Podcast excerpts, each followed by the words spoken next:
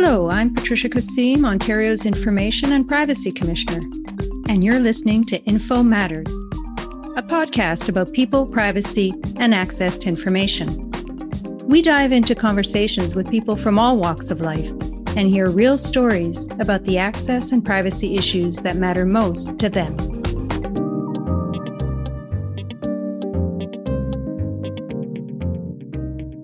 Welcome, listeners. Thanks for tuning in.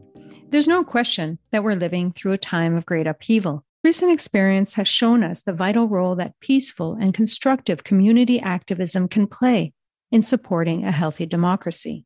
We're seeing such protests take place today across the country and around the globe, expressing fundamental disagreement and horror with the Russian invasion of Ukraine. And sadly, we're seeing similarly held views get stamped out among many courageous Russians standing up against their own government. While protests are the most obvious way for communities to get involved, there are so many other forms of everyday community activism that can bring about positive change. While it can be hard to find the time to pay attention and get involved in our communities, what with work, kids, home responsibilities, etc., democracy depends on the active participation of citizens, the engagement of everyday people who stay informed about what's happening around them, whether it's reading the local paper, reviewing the local council minutes, or filing a Freedom of Information request to dig deeper into government policies and programs. All of these steps can actively contribute to a more informed conversation about issues of public concern. Today's episode will explore the role that civic engagement can play in bringing about greater transparency of public institutions and better privacy protection for the benefit of citizens. My guest is Dave Meslin. He's a community organizer, activist, and TED Talk speaker. He's also the author of the best selling book, Teardown Rebuilding Democracy from the Ground Up. He's been described as the ultimate ideas guy who firmly believes that communities are stronger, better, and smarter when everyone gets involved. Dave, welcome to the show. Thanks. It's an honor to be on the show. Thanks for inviting me. So, to start things off, can you tell listeners a bit more about yourself and the nature of your work and what inspired you to become a community organizer and activist for a living? Wow. My work is very hard to describe. I'm a kind of a political entrepreneur. So I'm often juggling half a dozen political projects that none of them really fit into a traditional box. So I don't do partisan work. I work with people right across the political spectrum. What I try and do is rally people together around issues that they care about and help find ways to amplify their voices to make real change happen. And along the way, I try and pay the rent as well. And those two things don't always go together. But I'm in my mid 40s now. And surprisingly, I'm finding that there are ways to live your life as a politically engaged leader and actually do that in a in a way that is economically sustainable to you as an individual. Uh, they don't teach you that in school. They uh, describe careers in a more rigid way. I, I think I call myself a political biologist in the opening chapter of my book because I'm constantly exploring and learning as I go. Fascinating. You gave a TED talk a few years ago called The Antidote to Apathy, in which you challenged the view that people simply don't care enough to get involved in community issues, identifying instead the kinds of systemic barriers that keep people on the sidelines. Can you tell us about some of those barriers? For me, that came out of a period of my life when I was really engaged in traditional, like street based protest activism. I mean, that's what a lot of people do when they're young and want to be involved politically, including all these amazing kids who are marching out of schools every Friday to protest against climate change. But I started to realize that, that, that I had become part of a kind of a fringe subculture. There was this group of people, we called ourselves activists, and we would go and march and protest. And it just kept nagging at me that in a city of 3 million people, why was this group so small? So I started thinking about other people in my life, my my parents, my siblings, my my old friends from high school. These are smart people, caring people, They feel passionate about all the same issues I do. I mean, who isn't scared of climate change right now? Who doesn't care about poverty? Who doesn't care about economic equality, harm reduction, immigration issues, war? Yet, for some reason, most people don't know how to translate those passionate views into action. I just felt really strongly that it can't be because they don't care something else must be holding them back. So I started exploring what those barriers are. And the more I looked, the more it actually became incredibly obvious that almost every government structure and program and service almost seems designed to make sure that no one knows it's there, or if they find it's there, wouldn't know how to use it. And if they do figure out how to use it, they won't enjoy the experience and they're unlikely to do it again. I have a chapter in my book called The Mechanics of Exclusion. And I talk about how it can be the tiniest details that might make someone feel unwelcome or feel like an environment they're in. It feels hostile. I use an analogy where I talk about how a multi billion dollar sewer system in a metropolis like Toronto or New York or Chicago, when it breaks down, it's usually because of the tiniest things like dental floss and baby wipes. But these little tiny things together become very powerful and can interfere with a very large machine. Likewise, I think when we talk about inclusion when it comes to political spaces, I think there's little details that most people wouldn't notice, but combined, they send an important message. And the message they send to an ordinary person is you're not welcome here. You're not part of the inside club. And the inside club, of course, is the municipal staff or provincial, federal. They're like civil service. It's their job to be there. And they, of course, know how the systems work. You've got politicians. It's their job to be there. They're paid to be there and they know how it works. You have political staff. And then you have lobbyists and you have the media. All those people make up this kind of political ecosystem, but they're all employed and trained to know how to navigate that space you walk into those spaces as a citizen and it just feels like a labyrinth. There are examples in the book you use about doors being closed or meetings being held during the daytime uh, when people are working or agendas not being available so you don't actually know when your agenda item is coming up and having to uh, wait long hours before you can actually participate in that discussion so these are some of the systemic barriers i think you're you're referring to that uh, alienate everyday citizens. Most of the examples I talk about where there's a barrier, those barriers would never exist in the private sector. Or when I propose a method in which you could make a city hall, for example, more inclusive, there's examples of the private sector already doing it. So, for example, it would be harder for a single parent to attend an evening meeting at City Hall if they can't afford a babysitter well, could City Hall have a, a room full of plastic balls where you could drop a kid off for an hour? IKEA does, because IKEA knows that a parent is more likely to come and shop.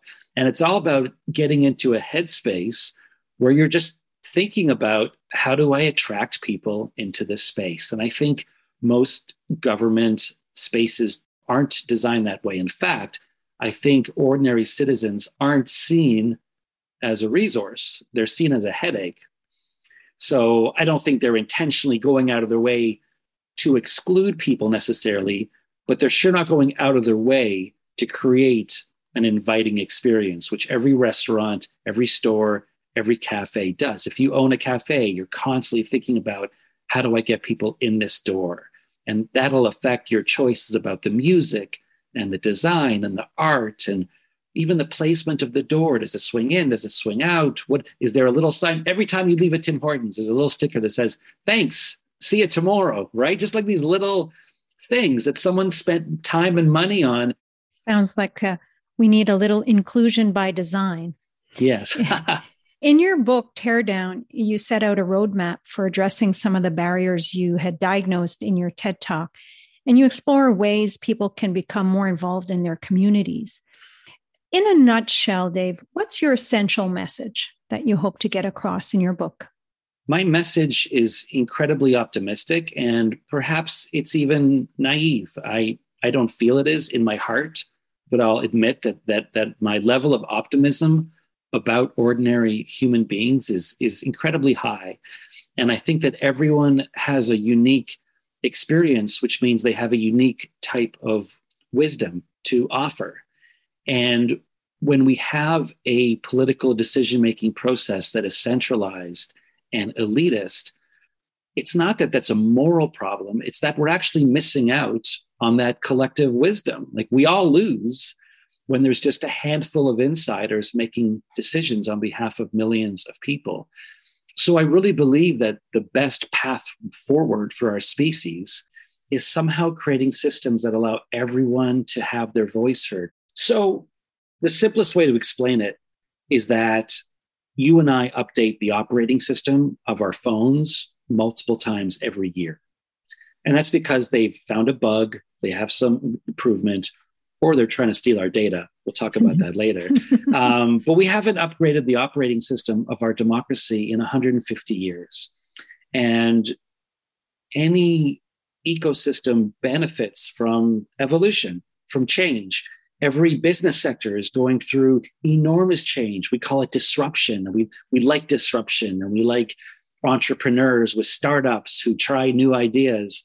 And in the most important space of all, which is democracy itself, we are we've chained ourselves to tradition.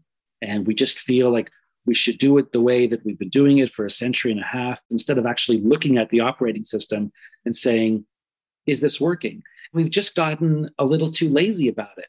The best way to respect the people who have died in the name of democracy, whether that was overthrowing monarchs a thousand years ago or fighting in World War II.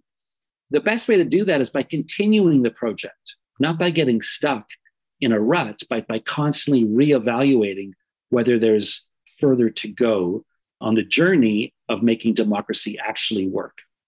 So, Dave, speaking of evolving democracy, what role does transparency of government institutions play in supporting civic engagement and upholding a healthy democracy? I think transparency is everything. And I think it's almost more important than the mechanisms we've created themselves. Any mechanism we can create to improve the democratic process can end up being self defeating or disruptive if people don't know how to access it or don't even know it's there. So, one way to achieve transparency is through freedom of information requests. And I imagine as a community organizer and activist, you've availed yourself of the FOI system. And I was wondering if you can give us some examples of your experience of how access to information has, if at all, assisted you in your efforts.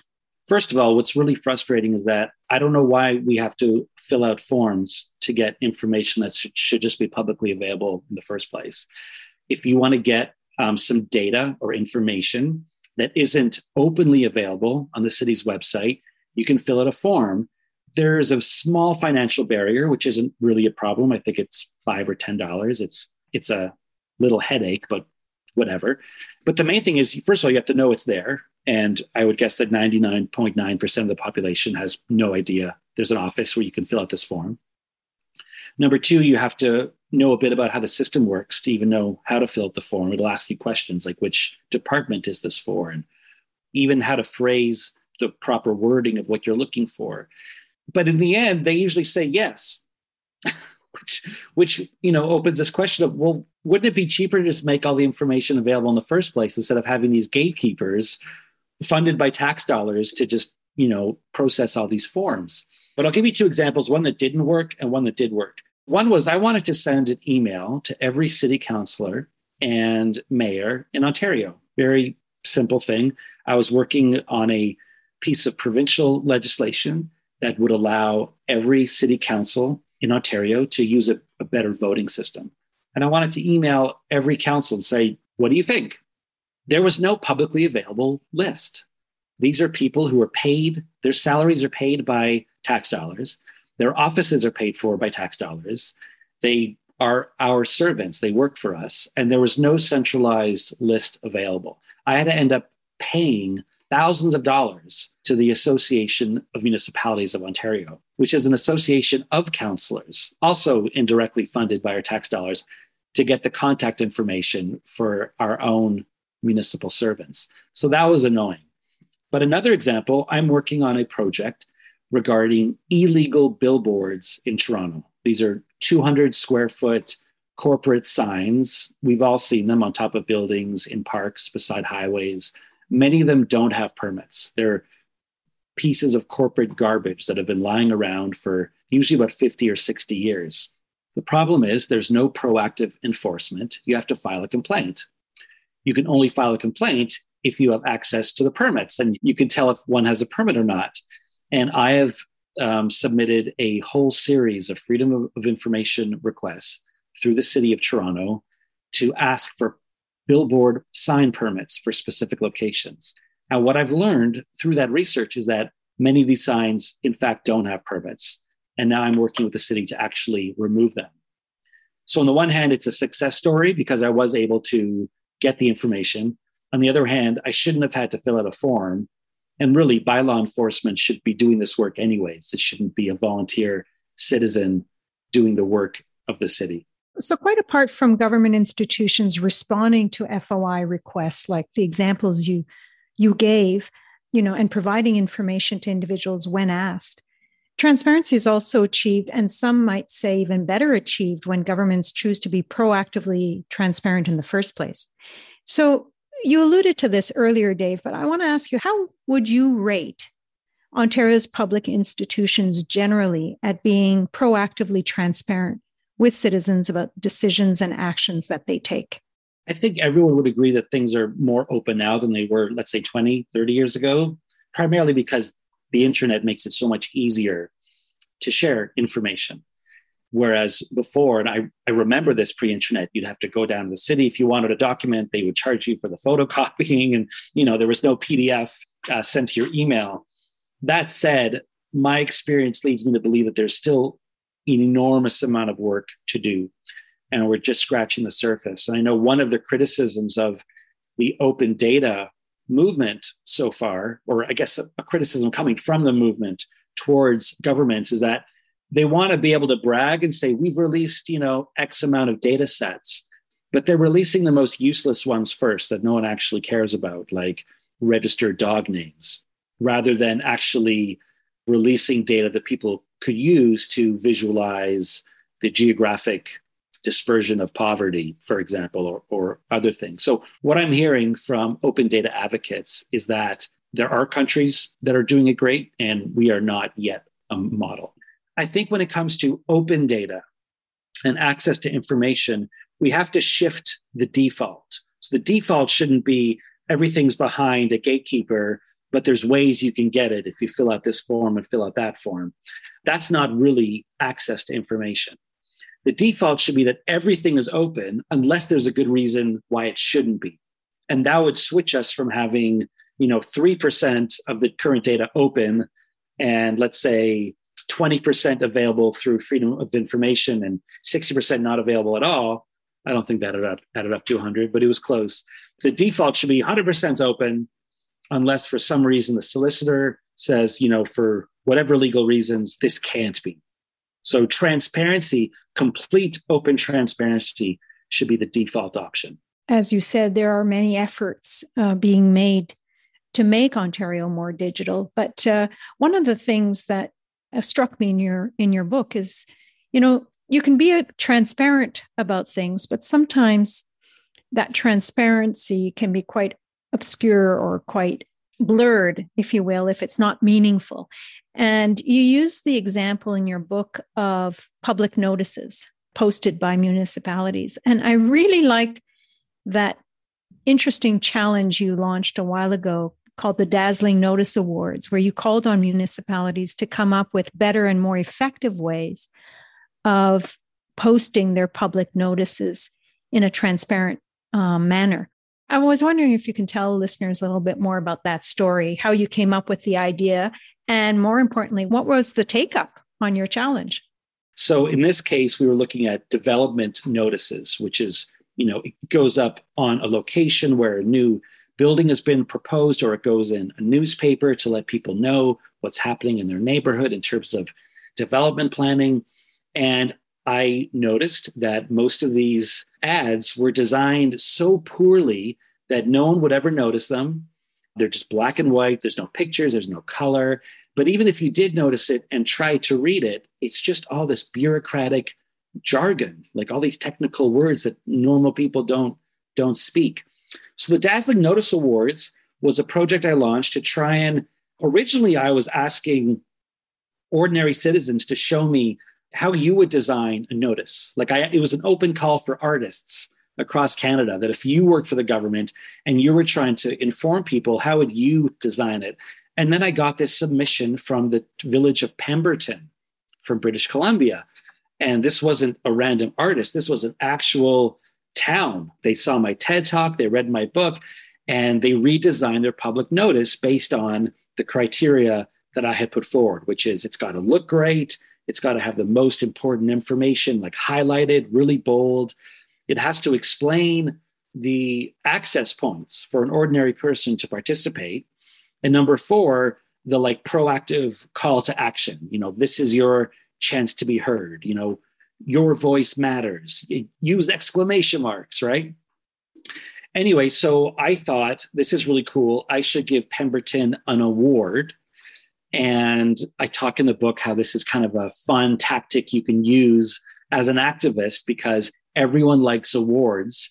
What I learned is that if any ordinary person designs an award, prints it out, and then frames it in a glass frame, people get really excited. So I flew to Pemberton and I delivered the first Dazzling Notice Award. But the story gets even better because then other cities started calling me and saying, Dave, when do applications begin for next year's Dazzling Notice Award?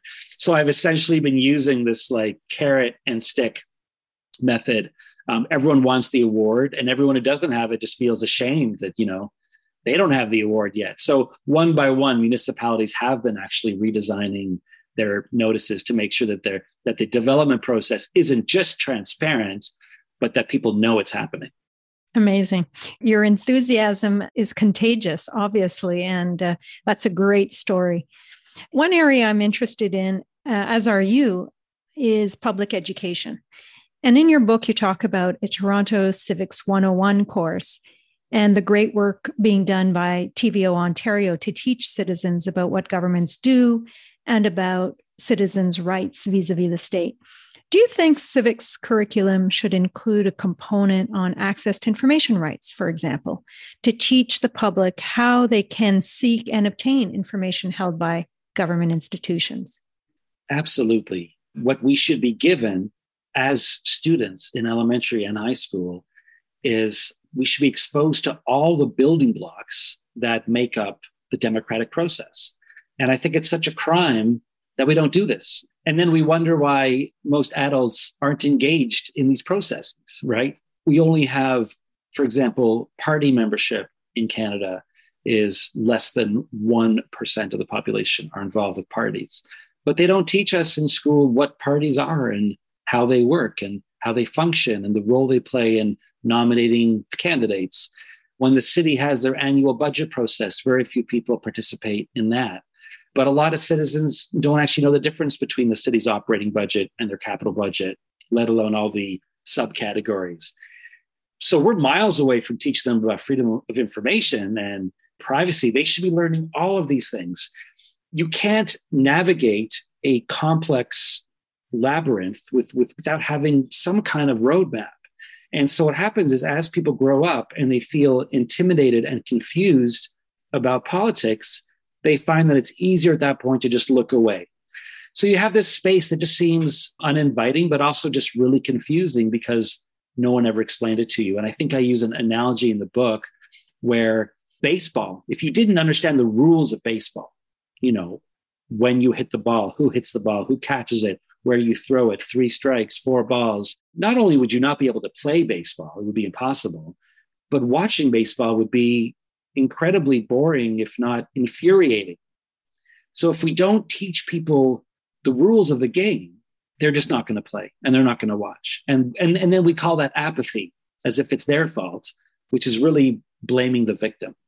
So let's turn to privacy now. One thing I lament the most is how people nowadays are completely overwhelmed by privacy policies and feel like their only practical option is just to click I agree so they can just get on with it and access the product or service they need. And it just seems so discouraging to me, especially when people do care about their personal information, but feel like they virtually have no other choice in the matter. Your whole career, Dave, has been about engaging citizens and empowering them to have a say about important things that impact them and to say no to things they disagree with. How would we even start to engage individuals and democratize the process so they can push back on things like privacy policies that they don't agree with, let alone understand, without losing access to the service that they need or that they ultimately want? That's an amazing question. And I don't have a simple answer. What I will say is that I feel this relates back to what I was saying before about decentralizing decision making. And there's something similar here as well. I don't think the onus should be on citizens to have to decipher these long contracts. I don't think the answer to this is that we need to give people the tools and the knowledge so so these contracts make more sense.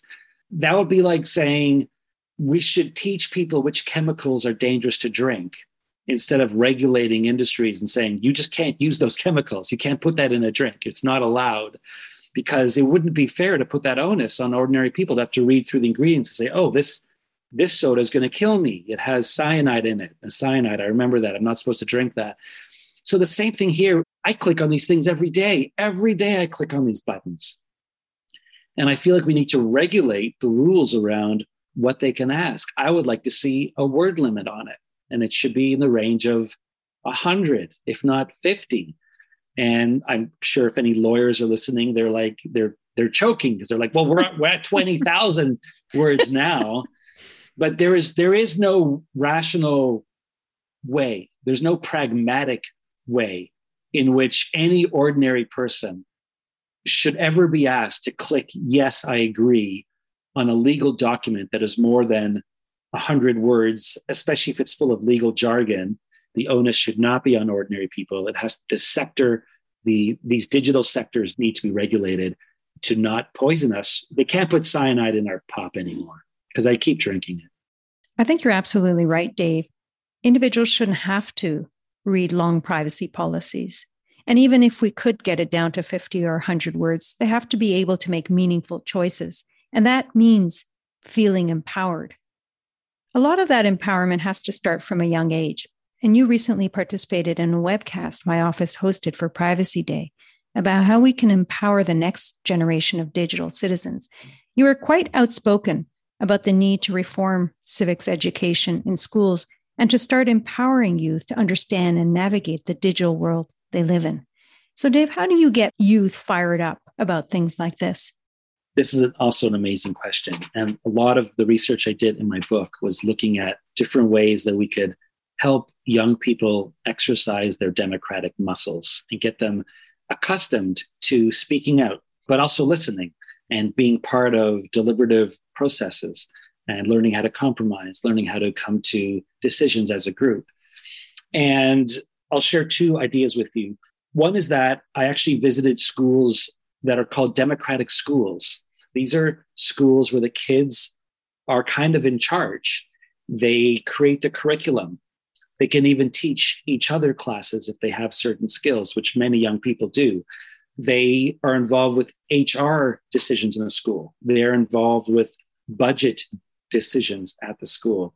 And what I found is that these kids were not only incredibly intelligent and showing up, by the way, they weren't just skipping out, but they had a higher level of emotional intelligence. They were actually maturing faster than their counterparts who were in more of a rigid based environment that was based on you know obedience and doing what you're told. They treated each other with more respect as well. There was less bullying. So I talk a bit about the invisible curriculum, which is a term that refers to not what you learn out of the textbook, but rather what you learn in school based on how the school itself is designed and how you're treated by the principal, how you're treated by your teacher, how you treat each other. And I think we could do a lot to reimagine what the education system looks like. The other idea I wanted to share is actually a quick story. I was in a high school about 10 years ago. It was in Markham, and I was invited to speak to the kids about political engagement. And I was standing in front of this room of, of a few hundred high school students, and I was really having trouble connecting with them. And I was talking about all the issues that resonate with me personally. I do a lot of work around cycling, you know, building bike lanes, and I do stuff around corporate billboards and public space, and I do stuff around voting systems. These are my own personal political passions. But they didn't care. I could tell that their eyes were glazing over and they were kind of falling asleep. So I tried a different approach and I asked them what they care about. Like, what political issues matter to you? And I started by saying, if, if you were the prime minister and you could change anything in Canada, what would it be? And, you know, kids are really shy at that age. There's a lot of kids can be insecure, especially around topics they're not sure about. And no hands went up. The room was silent. And so then I said, okay, what, what if you were the premier of Ontario? You could do anything you want. There's, there's got to be something in Ontario that drives you mad that you just want to change. And no hands went up. So I said, okay, what about Toronto or Markham? What if you could be the mayor for one day? What would you change? You don't think the world's perfect, do you? So then I brought it really, really down to home. And I said, okay, you're the principal for one day. You can change anything in your school. And finally, one hand went up, slowly and shy. And I said, You, what is it? And he said, We're not allowed to wear hats. And I was like, Okay, why is this important? He just said, I don't think it's fair. We should be able to wear hats. It's a stupid rule. So I said, Well, have you ever thought about trying to get the rule changed? Which, of course, they hadn't, because we're taught that rules are carved in stone, like, like the Ten Commandments. And so I started talking with them about how you would go about changing a rule, that rules are created by decision making bodies that can, any rule that's created can be undone or amended. And we talked about tactics, you know, start a Facebook group, see if you can get any of your parents to support you, try and set up a meeting with the principal. You could probably get a meeting to talk about this with your principal. Look for academic studies that show that there isn't any correlation between dress codes and school behavior. And a great tactic for any political movement is to ask for a pilot project. So, what if you had Hat Fridays? And on Fridays, you could wear hats. And I bet if you offered that as a proposal with the backing of a few parents, you could probably get it. By the end of this discussion, all their eyes were open, all their heads were up, and everyone was listening to a discussion about political participation. And obviously, I hadn't transformed these individual human beings from apathetic beings to caring beings, but I'd helped them connect the dots between something that they understood and something they care about, connect that dot to the notion that there are decision making processes that you can influence as an individual person. So if I can get them hooked on the idea that they can change the hat rule then as they grow up and they see that they're worried about climate change or poverty or social justice rights, they know that just because there's a rule they don't like doesn't mean that it's fixed in stone. You can change it. It's not the principal anymore. It's your city councilor, it's the mayor, it's the ombudsman, it's the privacy commissioner. There's all these people you can talk to. I love that example. I feel so fired up just uh, listening to that. So, Dave, thanks so much for joining us on the show today. I uh, certainly feel tremendously inspired uh, after this discussion with you, and I know our listeners will too. You've provided lots of ideas and inspiration about how people can become more engaged on issues that matter to them, working with their communities from the ground up. For listeners who want to learn more about Dave's work as a community organizer and activist, you can listen to his TED Talk or read his book, for others interested in learning more about their privacy and access rights generally, I encourage you to visit our website at ipc.on.ca. You can also call or email our office for assistance and general information about Ontario's access and privacy laws. Well, thanks everyone for joining us for this episode of Info Matters. And until next time, I'm Patricia Kosseim, Ontario's Information and Privacy Commissioner and this has been Info Matters. If you enjoy the podcast, leave us a rating or review. If there's an access or privacy topic you'd like us to explore on a future episode, we'd love to hear from you. Send us a tweet at IPC Info Privacy or email us at podcast at ipc.on.ca. Thanks for listening, and please join us again for more conversations about people, privacy, and access to information. If it matters to you, it matters to me.